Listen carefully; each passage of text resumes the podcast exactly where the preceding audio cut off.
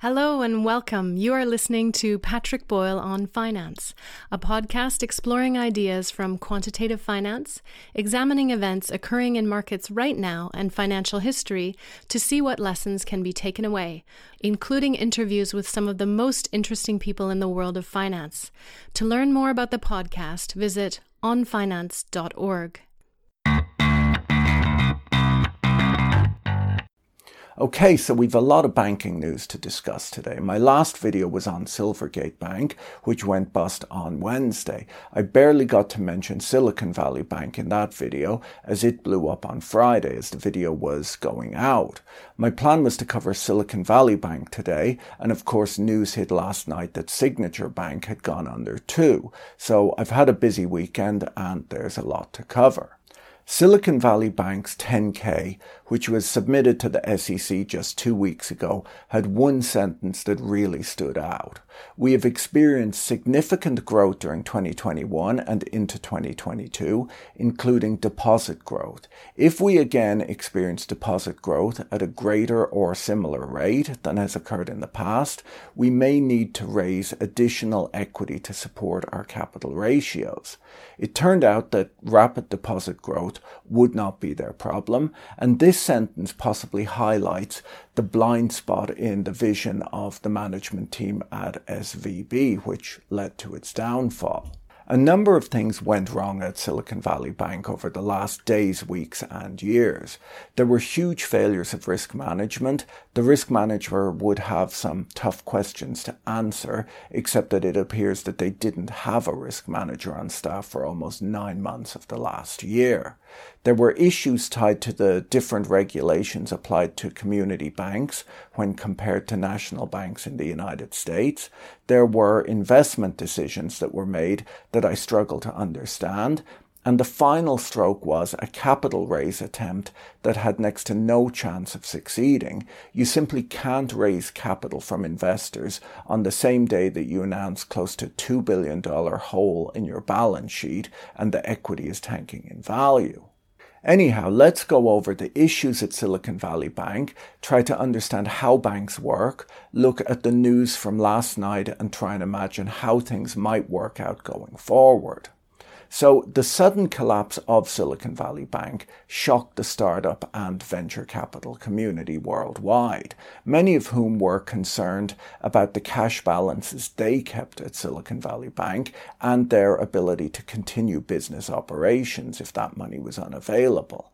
While most people outside of California won't have heard of the bank, it mattered a lot within the startup community as it provided banking services to half of all VC backed tech and life sciences companies in the United States, and it played an important role in the life of founders and VCs, being both where their businesses banked and where they personally banked. Silicon Valley Bank invested as a limited partner in venture capital funds and underwrote company listings. It would appear that a lot of VC firms specifically encouraged the startups they funded to bank at SVB.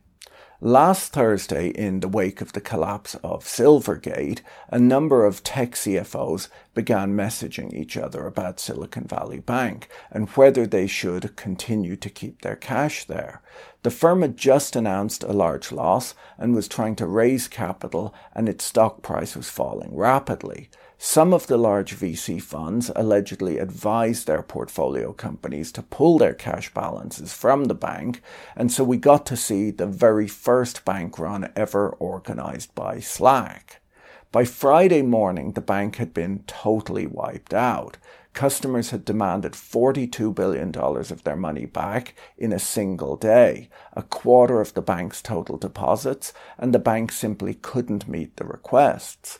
The FDIC, the US bank regulator that guarantees deposits of up to $250,000, took over the bank's headquarters, declared it insolvent, and took control. The run was so sudden that the coffers were completely drained and the bank was left with a negative cash balance of almost $1 billion. Up until last night, most people expected another bank to step in and buy Silicon Valley Bank, protecting both insured and unsecured depositors. But it appears that a deal could not be struck, so yesterday evening the Treasury, Federal Reserve, and FDIC announced that they were dealing with the problems themselves not only for Silicon Valley Bank, but also for Signature Bank, a New York based lender with exposure to the crypto industry, which had suffered deposit outflows too. The announcement was that both banks would be resolved and their depositors, insured and uninsured, would be made whole. The besties at the All In podcast could not have been more delighted. The regulator's announcement added that shareholders and certain unsecured debt holders would not be protected. Senior management would be removed, and any losses to the FDIC to support uninsured depositors would be recovered by a special assessment on banks. This is an improvement over the bailouts during the credit crunch. In the UK, it was announced that the government and the Bank of England had facilitated a private sale of Silicon Valley Bank UK to HSBC for £1. That's a dollar and 21 cents for those keeping count. And the deposits would be protected with no taxpayer support. So, Silicon Valley Bank's problems began with the investment boom that followed the start of the pandemic in early 2020. As the first stop bank for California venture capital firms and startups, SVB was flooded with billions of deposits from young companies flush with investors' cash. As they describe it in their 10K, much of the recent deposit growth was driven by our clients across all segments obtaining liquidity through liquidity events such as IPOs, secondary offerings, SPAC fundraising, venture capital investments, acquisitions, and other fundraising activities, which during 2021 and early 2022 were at notably high levels. So much money came in, almost $130 billion in new deposits in 2020 and 2021, that the bank just couldn't lend it all out. The tech startups they dealt with didn't need loans, in part because equity investors gave them loads of cash, and also because tech startups don't usually qualify for loans. They don't have significant fixed assets and they're often burning cash rather than being cash flow positive. There was some mortgage lending the bank could do, and they could lend some money to VC funds so that they could juice their published returns by borrowing money before drawing from their limited partners. But SVB was still in a situation where money kept coming in as deposits, but not going out as loans. So instead of making loans, they invested the money in long term bonds.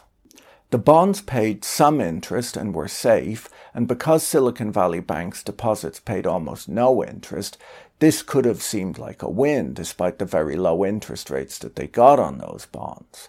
For quite some time, I've been confused as to why anyone would tie their money up in long dated bonds at such low interest rates. It's basically risk without return. But one way or another, this is what Silicon Valley Bank chose to do to get that juicy 1.56% interest rate that they were earning. They, of course, didn't have to buy such long dated bonds, which are very sensitive to interest rate changes, but they did.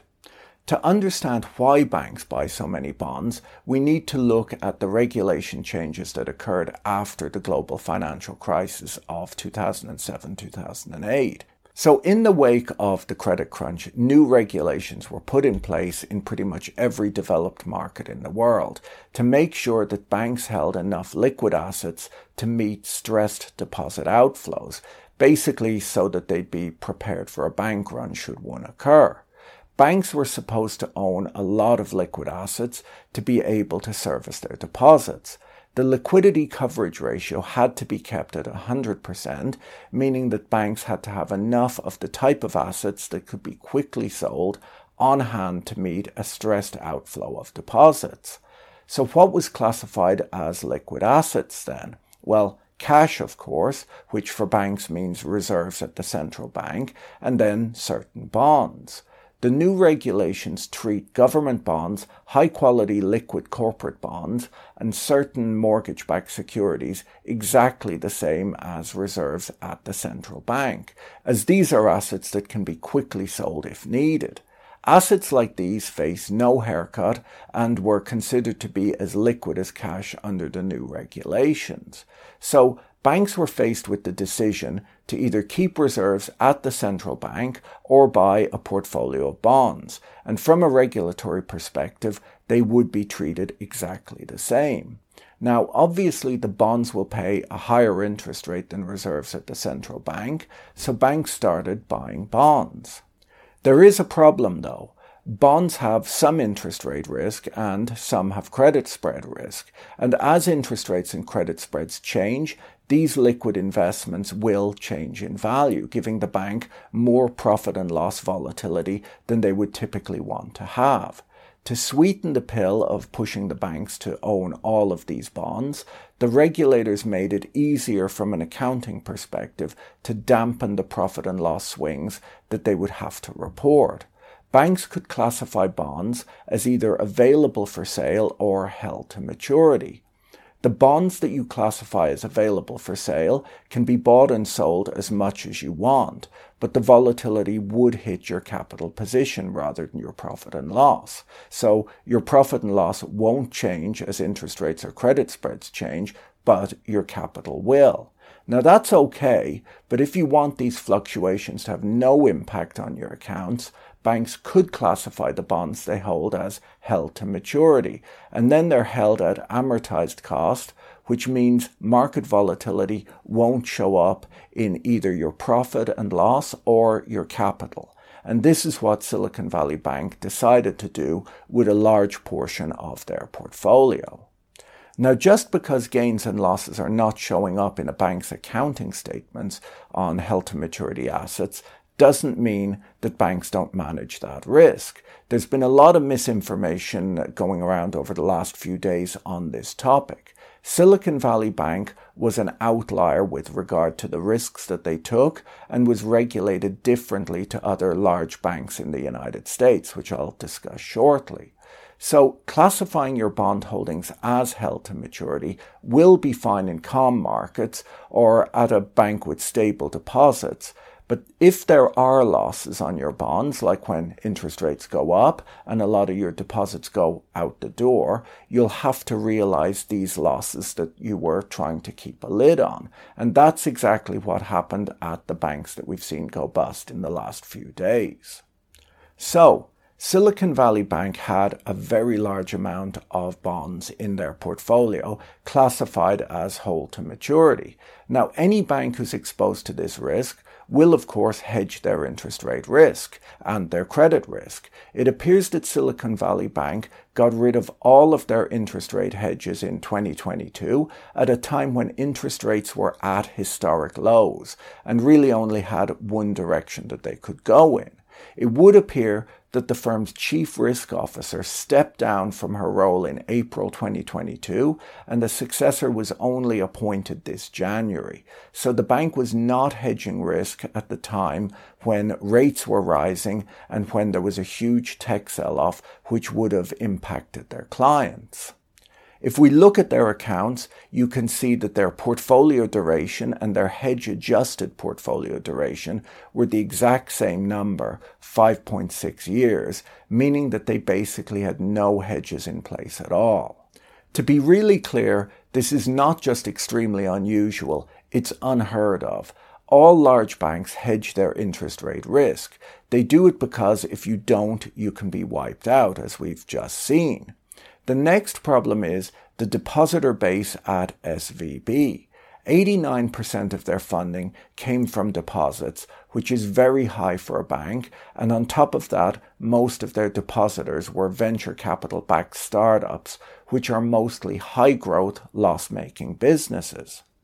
These businesses all have the same investors and they're very interest rate sensitive. In a zero interest rate environment, profits that come in 10 or 20 years' time are worth the same as profits that arrive today. But as interest rates go up, those distant cash flows are worth a lot less. Thus, investors become a lot less interested in giving money to a money burning growth company that's hoping to be profitable at some point in the distant future. This stuff is Finance 101, and no one should be surprised by it. Another very unusual feature of Silicon Valley Bank is that 90% of their deposits were uninsured. This compares to an industry average of 52%. A friend of mine runs corporate banking relationships at a large bank, and I was speaking to him this weekend. He said that none of his clients leave their entire cash balance at the bank at all. This seems peculiar to Silicon Valley. Maybe there's a reason for this in Silicon Valley, but I simply can't understand it. A Sequoia partner, Michael Moritz, wrote a piece for the Financial Times yesterday claiming that startups just couldn't deal with big banks as big banks don't understand founders. He explained that as soon as he makes a seed investment, he would recommend that the startup open an account at SVB. Are we supposed to believe that Sequoia are actually funding businesses that don't have bank accounts already? Gardeners, food truck operators, and window cleaners have bank accounts, but the businesses that Sequoia invest in, I guess, don't. No wonder Sequoia were so impressed with FTX and Sam Bankman Fried's Everything app, in which you would one day be able to buy a banana. They seem to think that banking is unavailable to the general public and to businesses all over America who knows, maybe other banks were refusing to open accounts for businesses turning up with huge wads of venture capital money. In his article, he says that big banks only provide accounts to airline companies and nationwide retailers. So I guess there's that.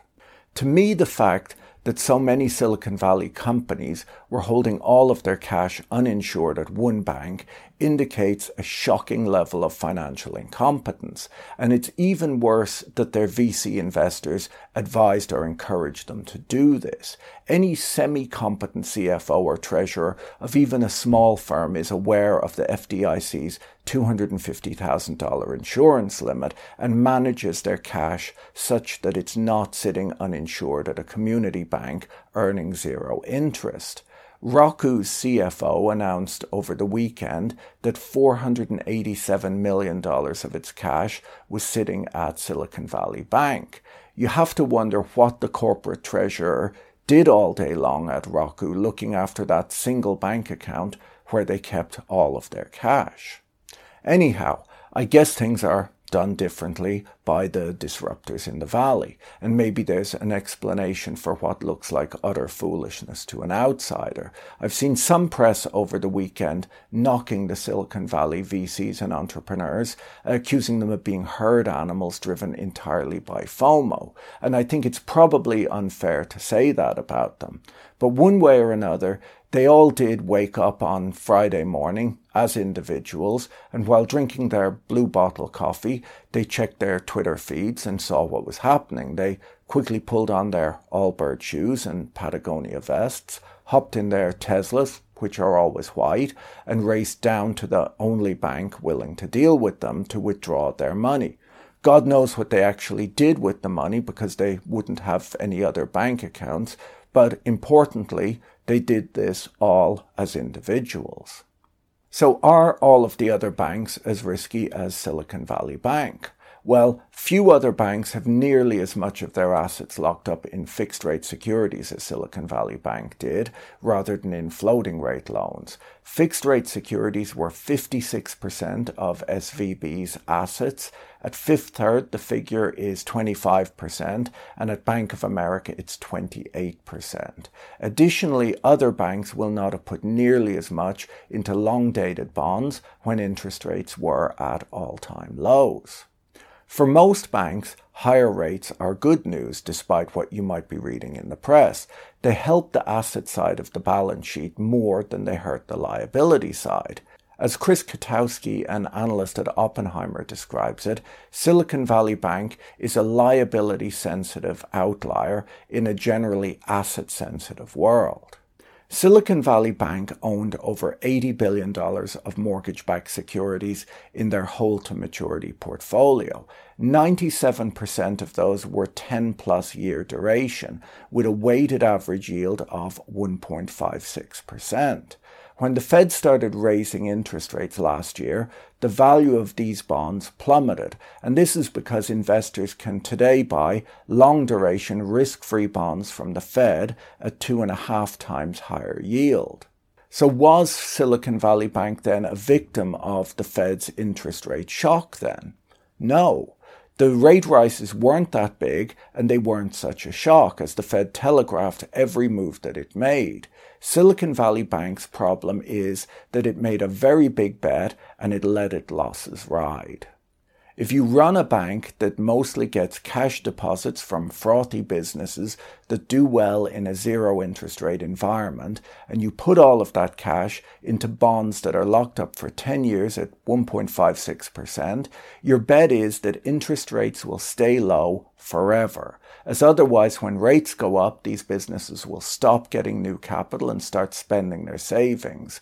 The fact that Silicon Valley Bank locked the money up for 10 years at 1.56% meant that if rates went up and their customers started draining their accounts, they would have to start selling bonds that had fallen significantly in value and show losses. So their bet was that the tech party would go on forever. There are more scandals in this story than there's even time to discuss. The senior management of Silicon Valley Bank sold millions of dollars worth of shares in the weeks leading up to the bank collapse, and employees received bonuses on Friday morning, hours before regulators seized the failed bank. We'll have to see what happens with that going forward. A topic that I should focus on is regulation, as since the credit crunch, Basel III rules relating to the net stable funding ratio have applied to all banks in almost every developed market other than the United States, and this is because the US has a powerful community bank lobby. Due to this lobbying, the Fed adopted a rule under which only the very largest international banks were subject to the full Basel requirements. It adopted a second tier under which the net stable funding ratio only had to be 85%, and a third tier where it was set to 70%. And even then, the majority of US banks are not required to follow the net stable funding ratio or the liquidity coverage ratio standards at all. Despite being the 16th largest bank in the United States by balance sheet size, Silicon Valley Bank was able to skirt these risk management standards. European and UK banks grumbled a lot about having to meet these standards in the 2010s, and the standards did reduce their profitability, but banks of all sizes did manage to comply. We're likely to see more regulatory scrutiny of community banks in the United States after this scandal. So, US regulators announced yesterday that Silicon Valley Bank depositors would be fully repaid and that a new lending facility aimed at providing extra funding to eligible institutions to ensure that banks have the ability to meet the needs of all of their depositors would be made available. The US central bank said that it was prepared to address any liquidity pressures that may arise. The new Bank Term Funding Program will offer loans of up to one year to lenders that pledge collateral, including US Treasuries and other qualifying assets, which will be valued at par. Now, this is more of a big deal than the unsecured depositors being bailed out, just to be clear, as this is a huge subsidy that will benefit bank shareholders. The new program is supposed to eliminate an institution's need to quickly sell securities in times of stress and would be enough to cover all uninsured US deposits, according to the Fed. The facility is backstopped by the Treasury, which put up $25 billion. The discount window where banks can access funding at a slight penalty remained open and available, the central bank added. The regulators said that all depositors of SVB would have access to their money on Monday, so today, as would those of Signature Bank, which was closed by the New York Department of Financial Services before being placed under FDIC control and marketed for sale. Officials on Sunday said that no losses stemming from the resolution of either SVB or Signature's deposits would be borne by the taxpayer. Any shortfall would be funded by a levy on the rest of the banking system. They added that shareholders and certain unsecured debt holders would not be protected.